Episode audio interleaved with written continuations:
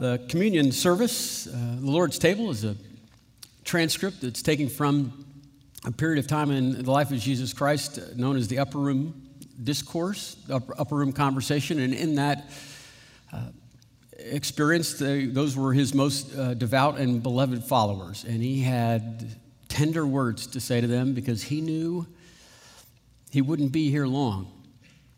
And so he said these last words. We're looking at 2 Timothy today, and uh, that's his upper room discourse. This is Timothy's last words because he, or uh, Paul's words to Timothy, and they are his last words because Paul knows he'll be, he'll be taken soon. And there's a clarity that comes to our thinking when we know that we'll die.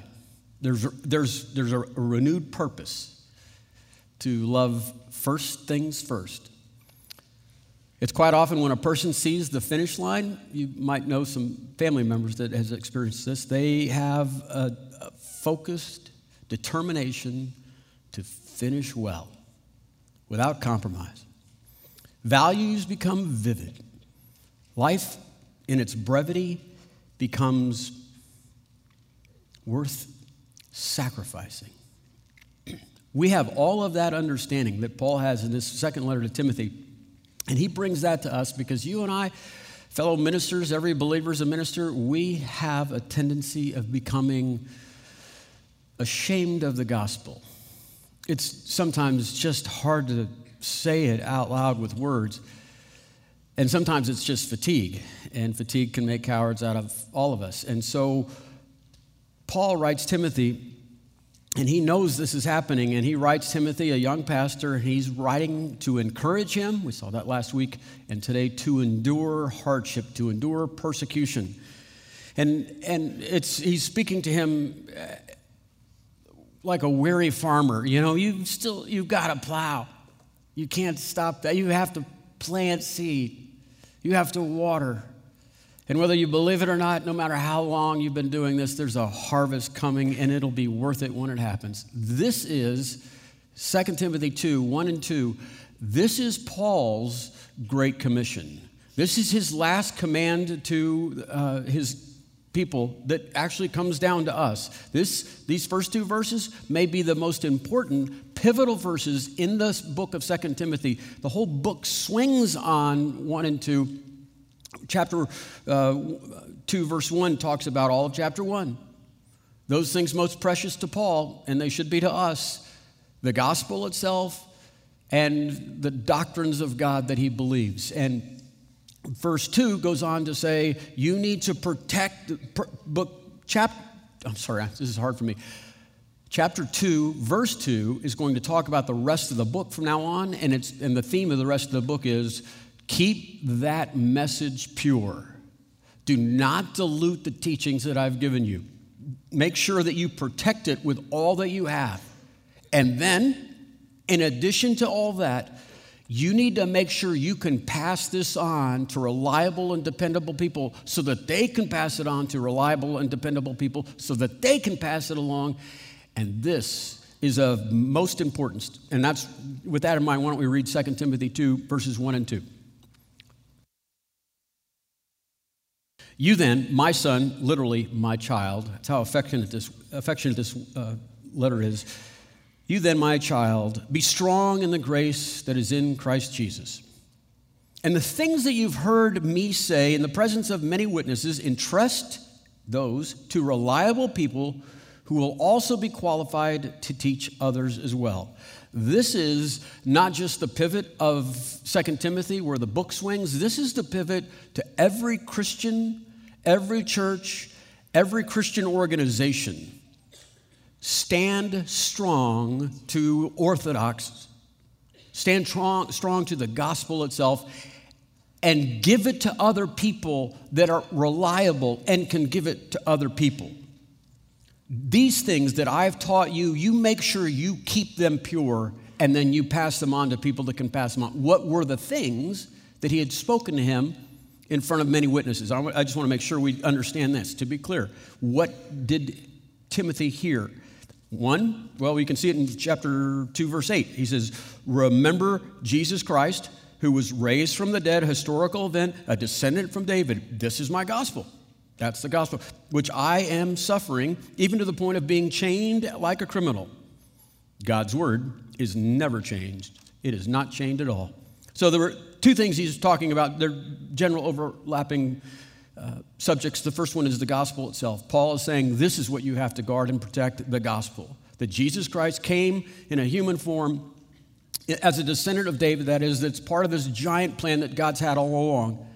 And he came and he gave his life because mankind is so bent and broken that we can't fix this. And so God sent his own son that Jesus would pay for the crimes that we have committed against God, ourselves, other people, other things of creation. And his death was our fault individually and collectively. And his resurrection was proof that only God's grace can transform a soul. That's the gospel. And the second part, when he says God's word is not changed, I, I, I would say that, that that is, a, again, this overlapping value of what we would consider the fundamentals of the faith, the Orthodox Christian views. All of these, not just the gospel, not just Orthodox Christian views, the whole, the, the, the gospel and those things. And, and so, why Paul is so impassioned about this is because this is the pivot of again, well, let me, not just this book, but all of Christendom. Every church, if you, if you look, if you, if you neglect one of these two things, if you don't protect solid doctrine and the gospel, or if you fail to pass it on, then what happens to the church, it becomes just a kind of a do good church. You become secularized. You don't bring in anything necessarily special. Oh, sure, you're a compassionate bunch, good for you. But the power is in the gospel. Only grace, only the grace of God transformed, and you take the power away of the gospel, you, you're on your own. And, and if, you look at, if you look at church history, whether denominational or individual church history or all of church history, you can see what happens when, when any one of these people or organizations or churches, they, they don't protect the purity of the gospel and the doctrine, or they don't entrust it to people that can pass it on, and they fail to have influence or power, and many times they fail to exist. I would say that these two sentences are not just the hinge of the book, that's pretty obvious, and not just the hinge of Christians and Christianity. I would say it is the hinge of civilization. Because of these two verses, because Paul wrote these 2,000 years ago, and people did protect that doctrine and they did pass it on to people that could be trusted, and that continued on for 2,000 years. Sometimes just a remnant was left. But you and I are here today because of the fulfillment of these two sentences. We're here because Paul gave it to Timothy, and Timothy gave it to someone, and, and it makes it all the way through. And I would say this the, the reason I say it's the hinge of civilization, there are books written on this. I'm just going to summarize it. Okay, you'll have to kind of trust me here. Everything you and I know, for the most part, of, of compassion organizations or what we would consider education and educational systems and relief organizations and the sanctity of life and justice those things didn't just get here. Those things are residual consequences of people that believed in the Bible for what it said, protected that, and then they passed it on to people that could be trusted to pass it on to other people. This is everything. And this commission, this great commission, it can't be ignored because all of history has caught up to us. Now it's our turn. Now Paul's writing us and he's saying, look, you every Christian, it's now it's our turn. You have to stand and defend the the beauty and the purity of the gospel. And you have to make sure that you don't just do that, but you pass it on and, and, and train people that are qualified and worthy of passing it on to other people. Every Christian is a farmer. And every Christian is making farmers and training farmers. Because if we don't farm and we don't train farmers, the whole earth starves. That's what this past, those first two sentences are, are talking about. And this incomparable urgency that Paul has about the gospel and doctrine, why is that? Why is this so important that we would say people and churches and history hinge on this? Romans 1 16 and 17 summarize this truth. Paul says, I'm not ashamed of the gospel. There it is. Don't be ashamed of the gospel. I'm not ashamed of the gospel because it has the power of God that brings salvation to everyone who believes, first to the Jew and then to the Gentile. Here's another reason because in the gospel, the righteousness of God is revealed, and the righteousness that is by faith from the first to the last. Just as it is written, the righteous man shall live by faith. It's always been grace, the grace of God transforms. It's always been that way. It, because the grace of God can transform. Nothing else can transform. That's why nothing else does. And when you take the power of the gospel out of some Christian organization, it's just an organization. And you say that about people, and you say that about churches as well. Forgiveness comes through Jesus only. Grace transforms a person, a culture, a world. That's Paul's message here. Now, he's going to answer the bigger question that some of us might be thinking right now. The guarding this doctrine and passing it on to other people, how much is that going to cost me? What will this command require? And he says in verse 3, I mean, he just starts off by saying, Join with me in my suffering. Well, thanks. Here's a man that knows he's going to die. There's no tact. Okay, he says this it's going to be suffering all the way to the end because it'll be worth it. That's what Paul says. And he's going to say this by using three different, pretty obvious illustrations, not just for the people 2,000 years ago, but for us as well, because these pictures still exist today and we can understand them. I won't uh, elaborate too much, but he's going to pick a soldier and an athlete uh, and a farmer. And all three of these have kind of an umbrella view of long suffering, dogged persistence, because it only works if you're disciplined. It only works if you're long suffering. These, these, listen, what do you, what do you call uh, a lazy soldier? He's an easy target, right? I mean, it doesn't last long. Uh, an undisciplined athlete, that's a loser. A farmer who likes to sleep in, starving. So you can't be any three of these in any context of success unless you are long suffering and, and, disciplined. And so, what Paul's going to do in light of join with me in my suffering, he's going to use these three stories or examples to say, oh, but there's a there's a specialized kind of suffering that you need to learn how to do. It's a, uh, it's, a, it's, a, it's a flavor of suffering. And so the first one he's going to use is a soldier. And so he says like this suffer to the end like a soldier, and the attribute is single mindedness. He says, Join with me in suffering like a good soldier in Christ Jesus. No one serving as a soldier gets entangled in civilian affairs, but rather tries to please his commanding officer. Pain and discipline in soldiering, sure. It's obvious, it's to be expected. But he's specifically talking here about not entangling yourself in really great things, civilian things. If you want to see an approving face on your commanding officer, you have to stay focused. The point Paul here is saying is the seasoning here is Paul is saying, protect your first love. That's what matters. Your highest duty is to Jesus Christ. Let me mention, let me emphasize this. He's not talking about the soldier being disqualified by some act of immorality. This is not an issue of ethics. It's, it's not disqualified, it's distracted. It's the shame of being a distracted soldier because Paul knows this that good things can become great things and great things, they can become idols. It's so easy to be entangled in civilian affairs. The primary purpose of a soldier to be a soldier.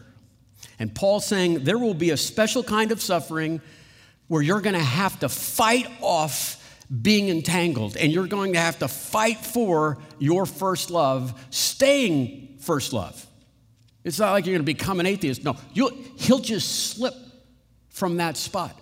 You're going to have to fight for that. I love that he uses the word entangled here. Entangled is one of the words that I've learned to significantly fear in the last 10 years. Jesus talks about he's telling a story about the different types of souls that are out there that, can hear the truth of, that comes from the Word of God. And, and the third soil, the third soul he speaks of, he goes, the third soil, soul is like when the Word of God is thrown on them, they have great soil, but as they start growing right before it's time to bear fruit, the thorns come and choke out all the fruit. In his explanation, he says, Well, what's the thorns? It's the deceitfulness of riches and the worries of the world. That's what can entangle you. And the reason it's so frightening is I've seen so many of my mentors and even people I've, I've helped bring up and guide them into becoming like Christ in all of life. They've, they've been drowned by the seaweed that pulls them down, and it's, it's powerful because it's subtle and it's so slow. And and, and they didn't fight for their first love. It just seemed to just happen to them.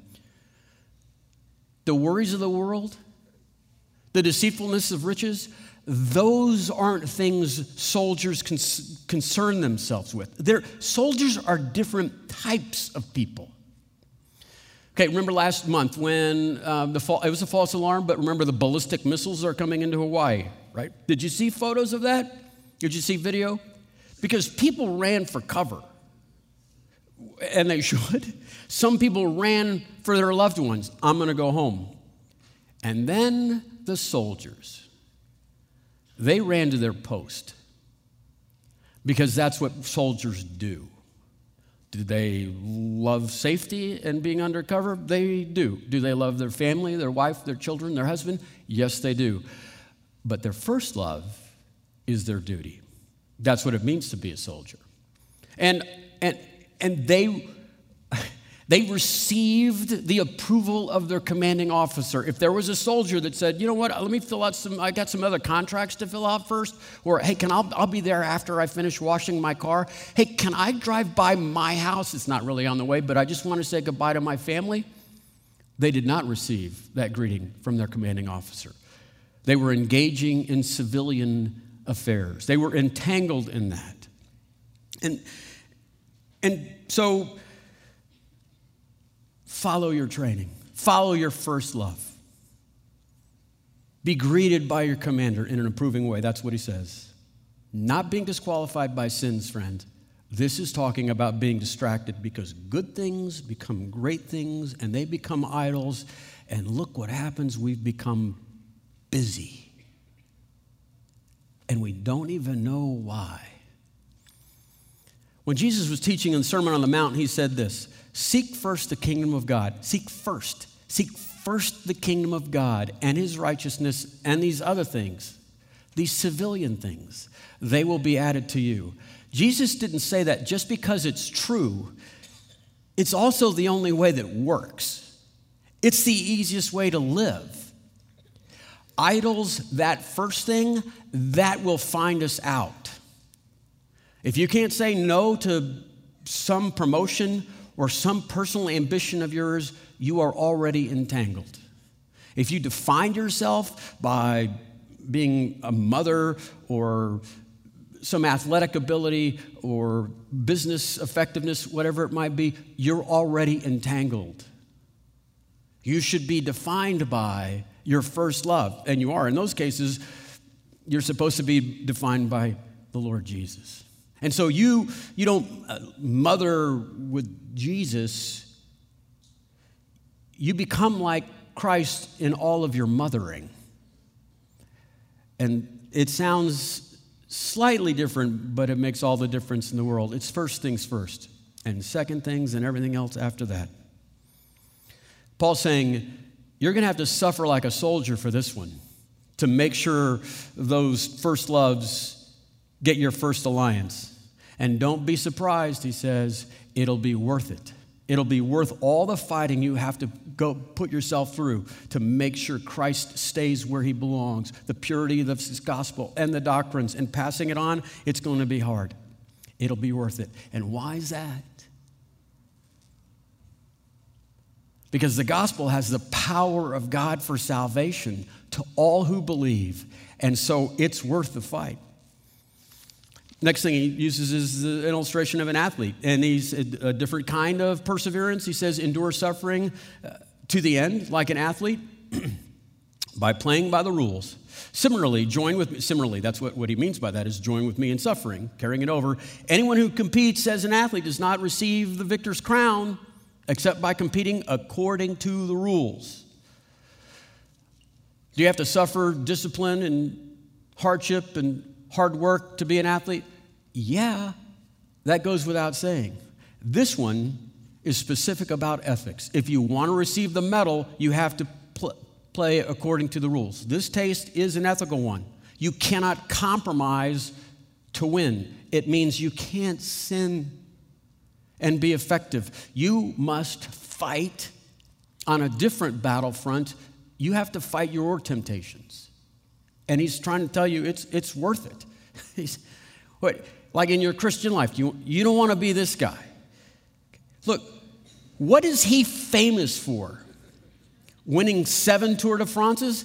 No, because he didn't. I've won as many tours as he has.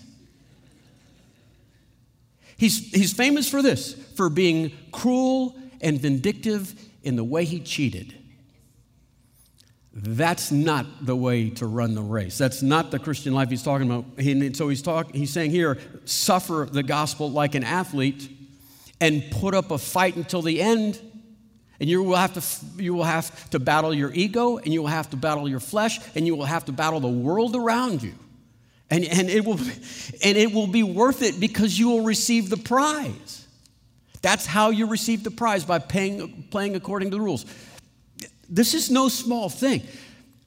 A young pastor had a chance going down the hallway with Billy Graham. And so he asked him, How, Dr. Graham, have you been able to have six decades of effective ministry without falling into moral compromise? And he stopped and he looked at him and he said, Young man, I live every day afraid because I know who I am. There's an athlete. There's someone that's running the race to win the prize. Buffet your body, it says. Buffet your body. Know your bent. Be self aware. Know your bent. Keep the bent in the cage. You don't take the bent for a walk when you're off traveling on business by yourself. That the more it roars, the less you feed it. Starve it to death. There'll be no death. Just keep it hungry. Buffet, it means to beat into submission your ego. It means the vanity and the conceitedness and the pride and the coveting, right? The lying, the cheating, those sorts of things you have to have war with that to play according to the rules.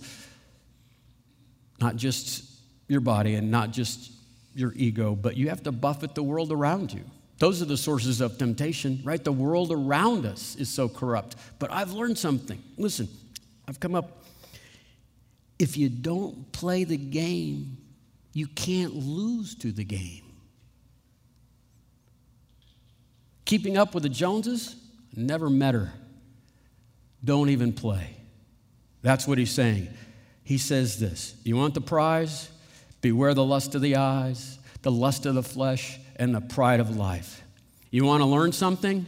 Learn from real athletes on how to suffer.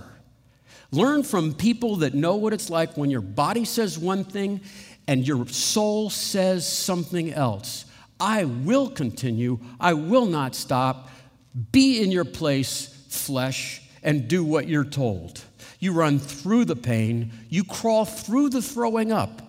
You tell it the way it's going to be. You'll quit when it's time to quit. You are present in the struggle. You're drinking in the moment. You do not compromise. I will not be touched. I will not be helped. I would rather crawl across this finish line than be helped and cheat. You run the race, and you run the race for honor the honor of being a minister, the honor of being able to compete. You run the race for the king, and you play by the rules, no matter how much it costs.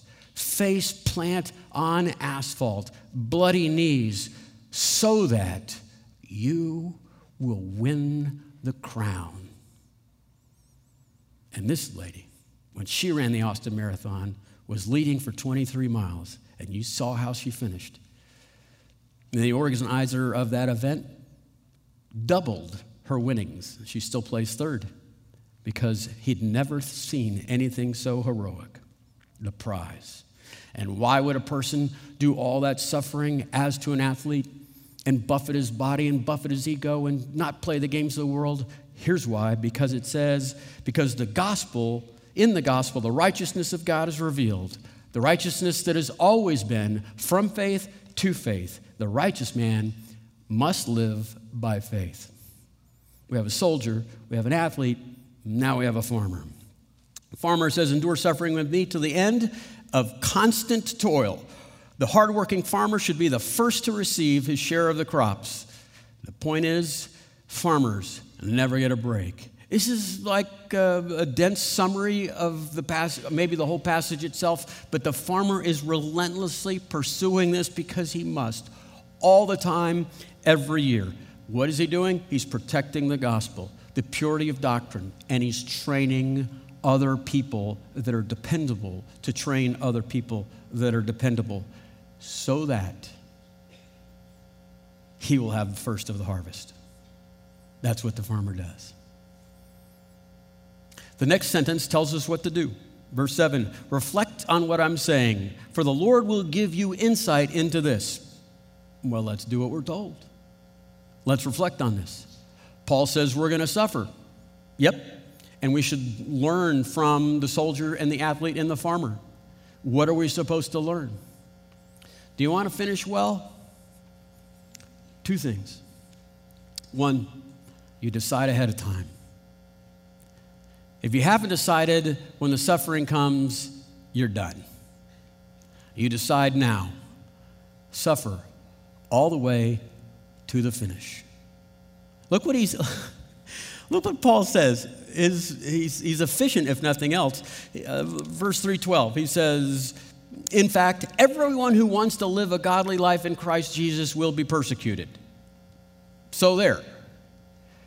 Resolve this. Decide this ahead of time. Disciple, to be a disciple, to become like Christ in all of life, is suffering, is persecution there. Now I won't be surprised. I'll just live with that. One, decide now you'll suffer to the end. Why? Second thing, why? The why will drive the will. You have to know what motivates you to be able to get you through the dark times. And he says, he gives multiple reasons, but here he is in the very next verse. Verse 10, he says, Therefore, I ensure everyone, I endure, I'm sorry, I endure everything for the sake of the elect, that they too may obtain salvation that is in Christ Jesus with eternal glory.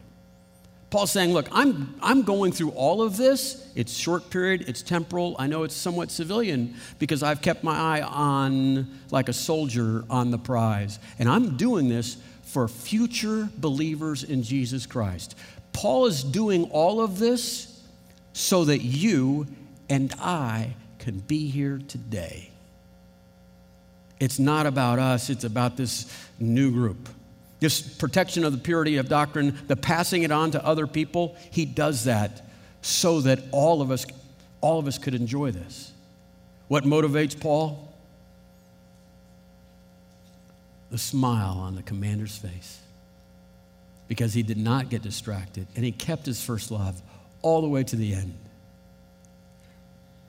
The crown on his head because he competed like an athlete that plays by the rules, like a farmer who did not grow weary in doing good.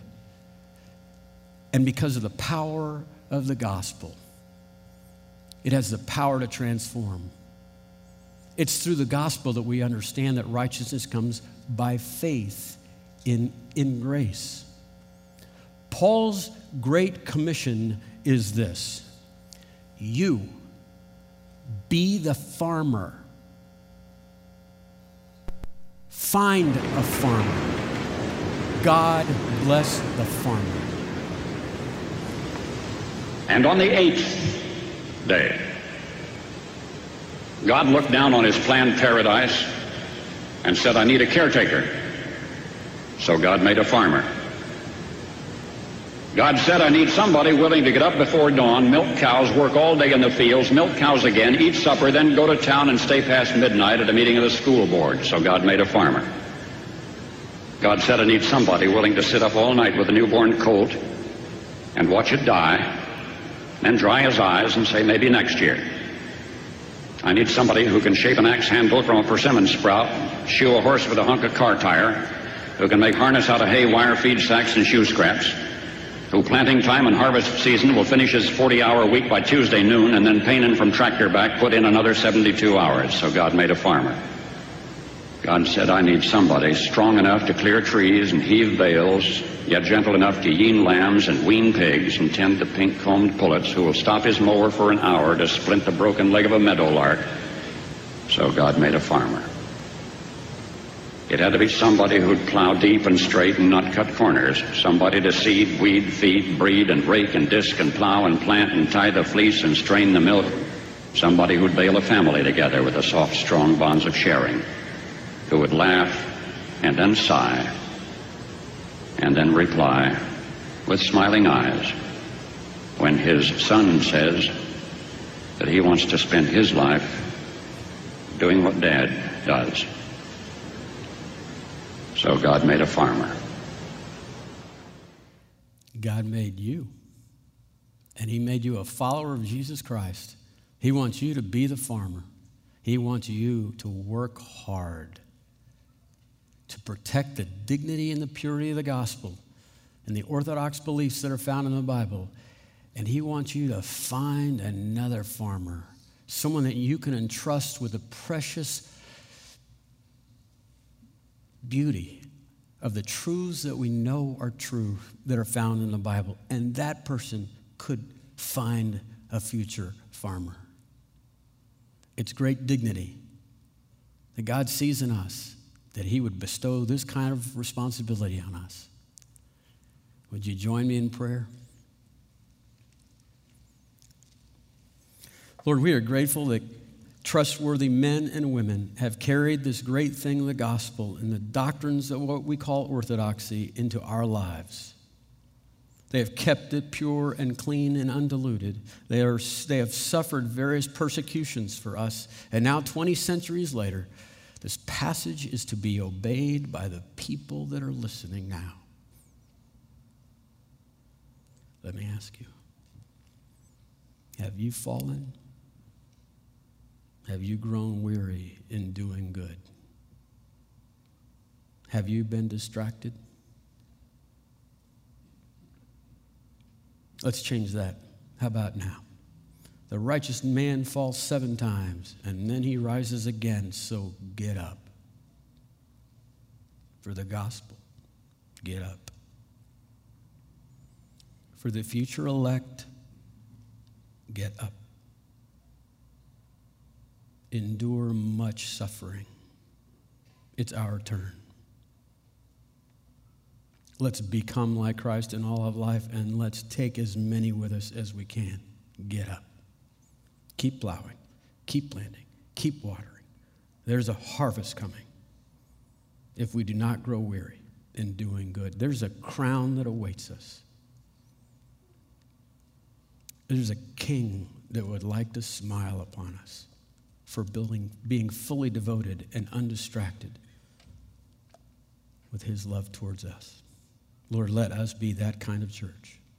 We pray this in Jesus' name. Amen.